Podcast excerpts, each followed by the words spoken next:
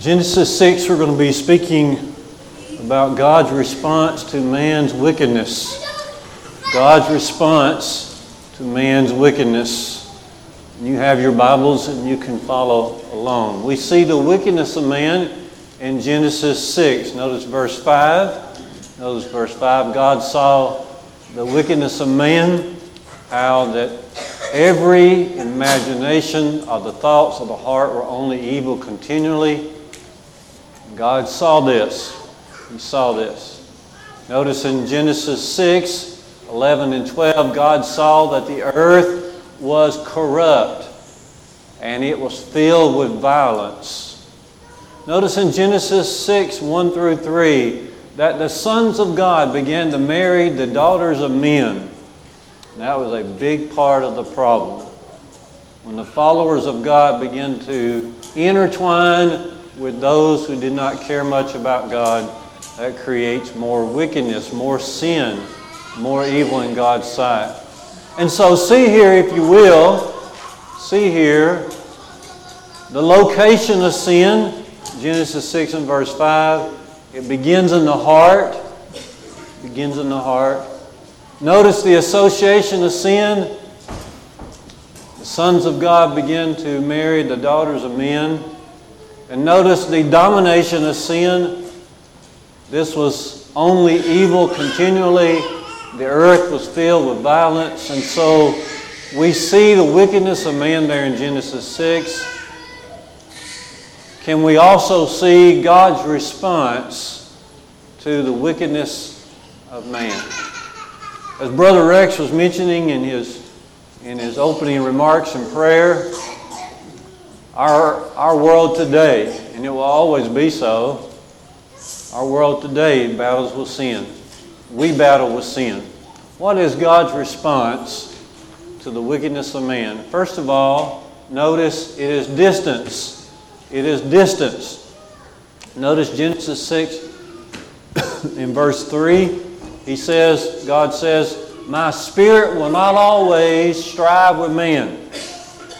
My spirit will not abide with man forever.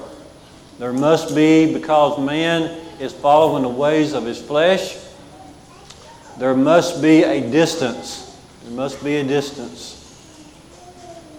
Familiar passage from Isaiah 59 and verse 2 that comments on this, where the prophet says, Your iniquities have, have created a separation between you and your God, and your sins have hid his face from you that he will not hear. This reminds us of Paul's words in Ephesians 2 and verse 12 as he's talking to some of the Christians there in Ephesus. He says, Now remember that at one time you were Gentiles in the flesh, and at that time you were separated from Christ. You were alienated from the commonwealth of Israel. You were strangers to the covenant of promise. You were without God and without hope in this world. And so that's what happens. This is how God responds to the wickedness of man. He creates a distance that has to be. It has to be. James chapter 2 and verse 26 explains death to us. It explains death. It says that death occurs, occurs when the spirit uh, is separate from the body. And he's explaining there in James 2:26 that faith without works is dead, just like the body apart from the spirit is dead. Well, notice in Ephesians 2 1 through 3 that we are pronounced as being dead in sin. That's what death is about. Death is about a separation. Sin, our own sin, creates that distance, that separation from God. This is something that we're responsible for, but it's also something on God's side of things that has to be because of His character. His character. God is holy. God is holy. Let's walk through this for just a second. Habakkuk 1:13 says God is so pure that he cannot even look upon evil. God is perfectly holy. And in his holiness, God demands justice. And so sin must be punished.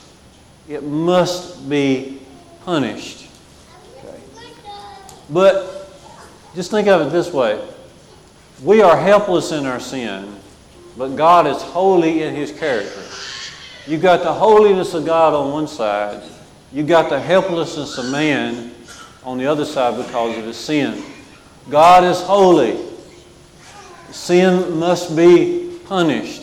But God is also, how thankful we are, God is loving perfectly. He is merciful. And so He decided, He decided. As He looked down and saw the helplessness of man, He decided in His great love that He would send His Son to bear our sins on the tree, 1 Peter 2 and 24. He would send His Son, 2 Corinthians 5 and 21, to be sin on our behalf. So that if we submit to Him, then this distance doesn't have to be. God sent His Son to make this happen. We read in Ephesians 2 and 13 that all those who were once afar off can be made near by the blood of Jesus. You see that? Now, this is the good news. This is the good news. Now, we know a little bit about distance. We've learned a little bit about distance, having a, a, a family way out in southern Texas. We have learned a little bit more about distance. You know about distance, but then when you experience it, it is something else. We were in Texas in latter part of July and got to be around little Sophia, and Sophia's words to me was one word. She had one word for me, and that was up, up. That meant for me to pick her up. And of course, I was glad to do that, and I did that many times. But now, we get to see her on the phone at night. And she looks, she, she looks my way on the phone. She says, Pop. And guess what she says? Up. I can't do a thing about it. She's looking at me and saying, Up. And I'm not there. You ought to start crying about that. You had any heart about you at all. But it gives us an idea as we look around how terrible sin is and that distance that is placed between us and God when we sin. Now, we can do something about this. It is up to us to do something about the distance. Notice in James 4, verses 7 and 8, when we draw nigh to God, He draws nigh to us. So we, concerning our sin, we ought to be afflicted, mourn, and weep. Let our laughter be turned to mourning. Let our joy be turned to heaviness.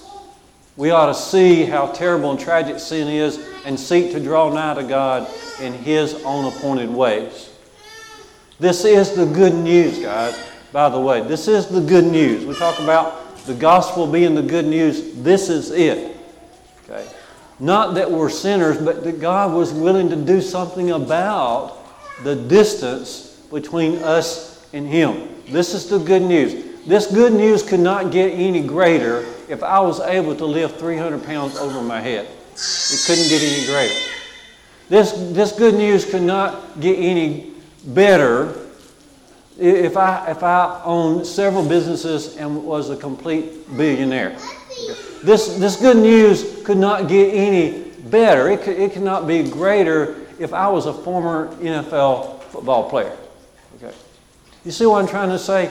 The good news is right here before us. It doesn't matter who is talking about it. We don't need a special person talking about it. We just need to see it. This is the good news that we are discussing.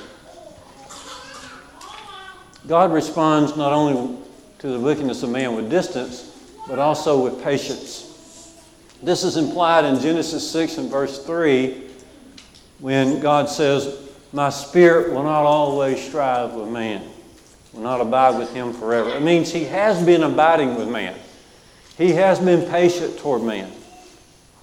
We, are, we can clearly see this in 1 Peter 3 20 as Peter comments on this very chapter of Genesis 6 and the history of Genesis 6.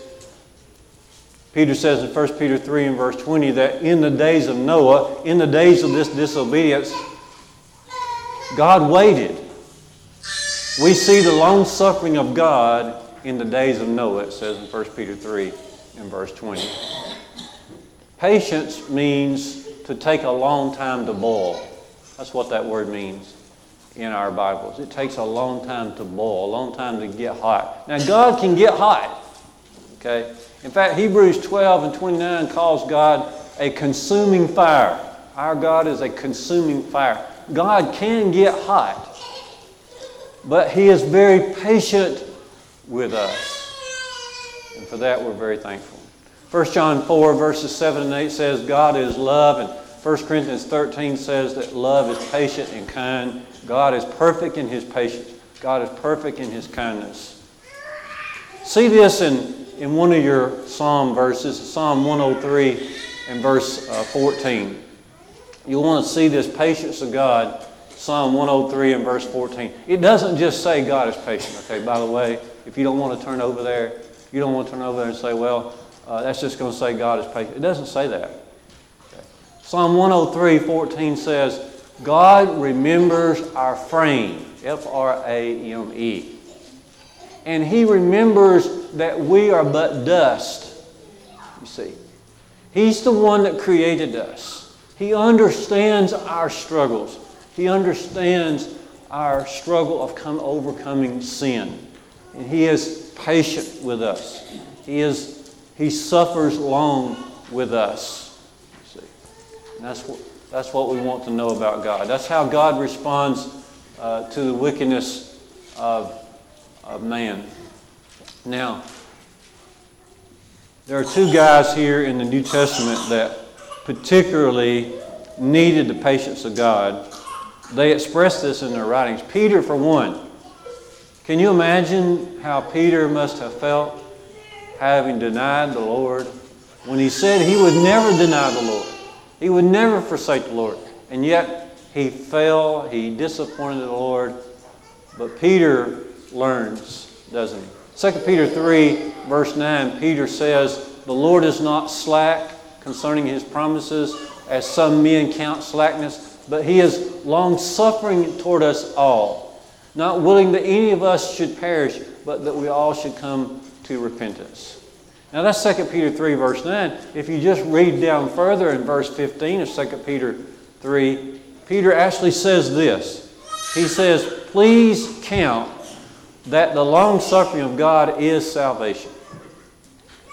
In other words, Peter's saying, My salvation absolutely depend, depends on the patience of my Lord. Can you imagine how much the patience of God meant to Peter? And what about Paul, too? Paul, having learned that he had been working so, so ferociously religiously, but in the wrong direction against God and against Christ, how that must have felt. Well, Paul mentions in 1 Timothy 1 in verse 16 that God has showed him mercy. He who was the foremost of sinners, God has showed him mercy so that God's long suffering, his perfect patience, may be displayed to everyone who might believe after Paul uh, unto eternal life. In other words, Paul thought that the, he, he thinks that the patience of God is so precious to him because God gave him the opportunity to come to Christ, but also because there would be others who would see his example and perhaps come to God as well. Now, two things about the patience of God. Two things. Don't delay responding to this kind of kindness and love. Don't respond. Don't, oh, don't, don't, don't delay. Don't delay. We have such a tendency to delay. But let's never forget that Jesus could come at any time. Okay? We could die at any time. And remember how, how fast life is. Fast life is. A couple generations ago, there was a gospel preacher who would come through our area, some named Tom Holland. And Tom would often speak about the, kind, the kinds of food that he likes. He did not like boiled okra. And he said the reason he didn't like boiled okra, and I'm right there with him, by the way. I like fried okra, but boiled okra. But he, he said the reason he didn't like boiled okra was because he didn't get a chance to eat it. He didn't get a chance to bite into it. He said it was down the hatch before he knew it. But he would often say that's how life is. As James says, James 4 13 and 14, you know, life is like a vapor that appears for a little time and then vanishes away. You turn around and life is just about gone. Let us not put off, let us not delay responding to the patience of God, but also looking in your, in your Bibles to Romans 2, 3, and 4, let us, let us not abuse the patience of God. And you'll notice there in Romans 2, 3, and 4 that the patience of God can be abused. Okay. Paul is talking to some Christians who were favorable toward judging other people in their, in their, in their sins, but they were practicing the same things. And Paul asked them in Romans 2 and verse 3, he said, Oh man of God, do you think you're going to escape the judgment of God? Just because you're able to point out other people's sins and you're doing similar types of sins, you think you're going to escape the judgment of God? Don't, don't go thinking that. And then in verse 4, he says, Or do you despise the kindness, forbearance, and long suffering of God, not knowing that the, the long suffering of God the patience of God is to lead to repentance. We've got to be very careful, in other words, Paul is saying, don't just presume, don't just assume that because things are well with you, I mean, I've got a, I've got a car, I've got a place to live, I got, I got a family, I've, I've got a little something to spend, I've got some hobbies.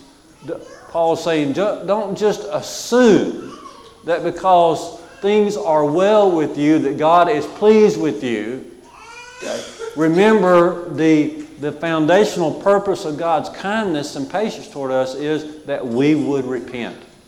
Okay, it's right there in Romans 2, uh, 3, and 4. You can see it uh, for yourself. Okay, so how does God respond to the wickedness of man? Distance, patience, and then he also responds by despondent, despondence despondence. That is sadness. Sadness. You see it there in Genesis 6 and verse 6. God saw the wickedness of man, that all his imaginations of his heart was only evil continually. It says there in Genesis 6, verse 6, that God regretted that he had made man, and it grieved him at his heart. You see that? Maybe we don't talk enough about the the grief of God toward our sins. I'll tell you one thing right now, I mean, and you just think about it too. I don't want God to look down at me and say, I regret that I made him. I regret that I have cleansed him from his sins. I regret that I have blessed him. Okay. That is a reality, folks. Look at, look at Genesis 6 and verse 6. This is what God said. God said, I, ha- I regret that I have made man. It grieves me at my heart. I hope God would never look down at me and say that. I got a feeling He has sometimes. The grief of God towards sin is, is, spelled out several times in the Bible. I want to look at Mark chapter 3 uh, with you, verses 1 through 5. Mark chapter 3, 1 through 5. We're still studying here, Mark 3 1 through 5. Jesus is in synagogue. It's the Sabbath day. There's a man there who has a withered hand. Jesus is about to heal him. Jesus also knows that some of the Jews are ready to judge him for doing this work on the Sabbath day. He looked to them, he said, Is it lawful for a man on the Sabbath day to do good or to do harm? Is it lawful for a man on the Sabbath day to kill or to save life? And they didn't say anything. Jesus looked around about them with anger, and it grieved him. Notice that in your Bible, Mark 3, around verse 5. It grieved Jesus because of the hardness of their heart. You see, you want to grieve God, have a hard heart. Be insensitive to the needs of other people, and you will be grieving God. You see, God responds to the wickedness of man through despondence. Ephesians 4 and verse 30 talks about grieving the Holy Spirit. Grieving the Holy Spirit. It's possible for us to grieve God, grieve the Holy Spirit. The verses on either side of Ephesians 4 verse 30 are interesting. On Ephesians 4:29 says, "Let no corrupt communication, let no corrupt communication come out of your mouth." If that happens, you're grieving God. Now on the other side, down in Ephesians 4:31, it says, "Let all bitterness and wrath and anger and malice be put away from you, and be willing to forgive each other as God in Christ has forgiven you." When we don't do that, when we have bitterness, malice, and, and anger, then we are grieving God. You see. Well, here's the thing: our God has feelings, and those feelings can be hurt. And are we willing to pursue a life or pursue a heart or develop a heart that hurts God? Hurts God. We were studying with the young folks this morning in class and we were talking about uh, godly sorrow from 2 Corinthians 7. Godly sorrow leads to repentance. Godly sorrow is realizing just how hurtful our sins are toward God. Know, let me ask you would you intentionally insult your mother? Would you intentionally do harm to your mom? The very lady who took care of you from, from wee uh, years all the way up. Most people say, I would not do that. Then why would you? Why would God is really the giver of life? He's the giver of hope. Why would we want to insult him or to hurt him? God responds to the wickedness of man through distance, through patience, and through despondence, and also uh, through benevolence. You see there in Genesis 6 and verse 8 that Noah found grace in the eyes of the Lord. It was there, but only Noah could find it. This is the dif- difference between Noah and everybody else on earth in those days. There's thousands and thousands, millions of people really uh, on earth during the days of Noah. The difference is Noah could see God and they could. How is it that Noah was able to see God? Next verse, Genesis 6, verse 9. Noah was a righteous man. Noah was blameless or perfect in his generation, and Noah walked with God. Now, we pursue God by doing right things and by seeking to do His will and by walking with Him every day, we'll be able to see how favorable He is toward mankind. And God wants to help us. 1 Timothy 2, verse 4 says, He would have all men to be saved and come to the knowledge of the truth. Ephesians 2, verse 4 says that though we're dead in our trespasses and sins, yet God is rich in mercy and He has great love wherewith He loves us. If you want to sum up the grace of God, then underline this statement from Nehemiah 9 and 17. Okay? Nehemiah 9 17. You'll want to find this and underline it. Underline it. But our God is a God ready to pardon. He is a God ready to pardon. Nehemiah is going back over the history of God's people, how they even wanted to go back to Egypt, you know, during the days of the wilderness wanderings. But God did not forsake them, Nehemiah says, Nehemiah 9 17. God was ready to pardon them. He was slow to anger. He was patient, benevolent, kind toward them. And then finally, God responds to the wickedness of man through vengeance. Vengeance. We said earlier that God is a consuming fire. Walk with me, if you don't mind, for a minute or two back to Genesis 6. Notice what God says. Genesis 6 and verse number 7 the Lord said, I will blot out man whom I have created from the face of the land, man and animals and creeping things and birds of the heavens, for I am sorry that I have made them. Notice Genesis 6 and verse 13. Genesis 6 13. God said to Noah, I have determined to make an end of all flesh, for the earth is filled with violence through them. Behold, I will destroy them with the earth. Genesis 6 13. Notice Genesis 6 17. For behold, God says, I will bring a flood of waters upon the earth to destroy all flesh which is in the, in the breath of life. I will destroy all flesh with the breath of life under heaven. Genesis 6 and verse 17. Notice Genesis 7 and verse 4. Genesis 7 and verse 4. For in seven days, he says, I will send rain on the earth, 40 days and 40 nights, and every living thing that I have made I will blot out from the face of the ground. Notice Genesis 7 and verse 22. Genesis 7 and 22. Everything on the dry land in, in whose nostrils was the breath of life died. Died. God promised what He would do in His vengeance, and He fulfilled it.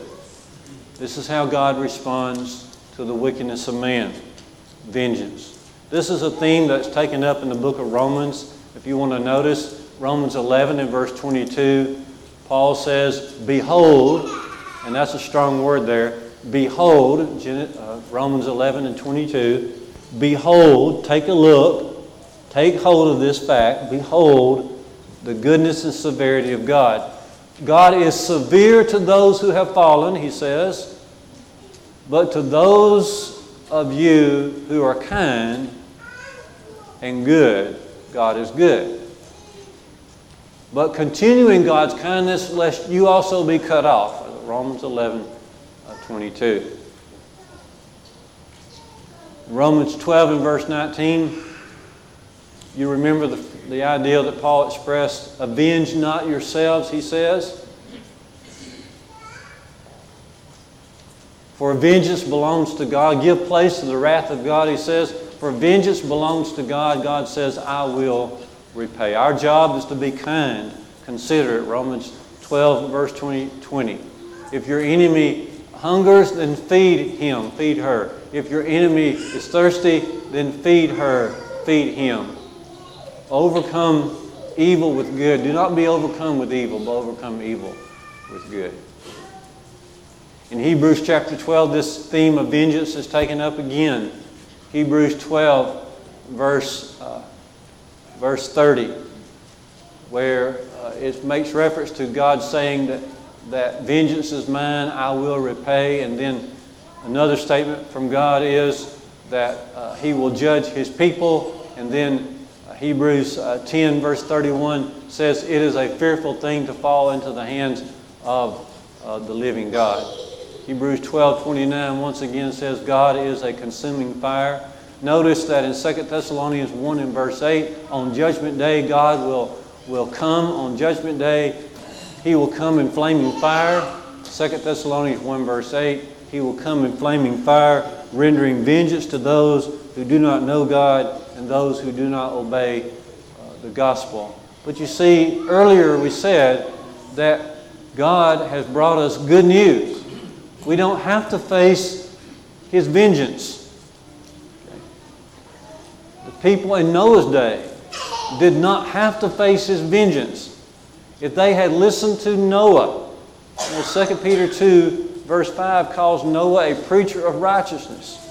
So as Noah and his sons prepared the ark, they also were preaching about God's righteousness. They could have joined Noah and his family in the ark had they so chosen. There was good news to be found. There was the grace of God to be found in Noah's day. There's the grace of God to be found today. We don't have to face the vengeance of God if we will but submit to His holy will. I find it very interesting that not only in Genesis 6 are we assured that God will fulfill His promises, but we also see a lot about God Himself. And this morning we have seen God responds with distance, patience, despondence, sadness, benevolence, vengeance. Perhaps we've been able to remind ourselves a little bit about who God is. Perhaps we've been reminded this morning of how precious the blood of Jesus is. What is your relationship to the Lord and Savior? Where do you stand in your sin? All of us sin. It's just a matter of, of our response to the kindness and patience of God. We would love to help anyone this morning.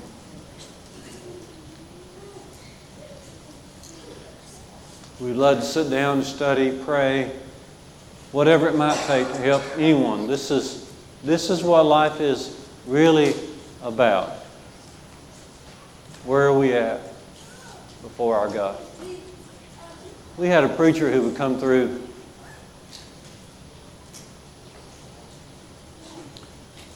When I was younger, I grew up at the church near Smith Lake, Curry Church of Christ. That's basically where I grew up. The preacher who would come through every once in a while, his name is Jack Exum. Jack Exum. Jack had a lot of stories to tell, and he told about a little boy who was praying one night. And he was praying a very familiar prayer. Now I, now I lay myself down to sleep, and uh, pray the Lord my soul to keep. But if I should die, and when the boy got to that part of the prayer one night, and his mom was listening, she was looking at her boy. Her little boy was kneeling beside his bed, and he was saying his prayer, and she was listening. And as he got to that part, if I should die, he got up and ran somewhere. He ran out of the room, down the hallway. He came back a couple minutes later and continued his prayer. After his prayer, his mom said, Where did you go and what were you doing during the prayer? He said, When I said, If I should die, he said, I remembered that I had taken my sister's baby dolls and hid them in a closet just to be mean to her. And he just thought, well, if I should die, I don't want her to be hurt. And so he went and got those baby dolls out of the closet and put them on his sister's bed. The little boy had a conscience before God. And that's what God is looking, He's looking toward us. And He's saying, Where's your conscience? Do you have a conscience? Do you have thoughts of me? Are you willing to do something about it? We invite you home to the loving arms of our Savior. Will you come this morning as we stand and as we sing?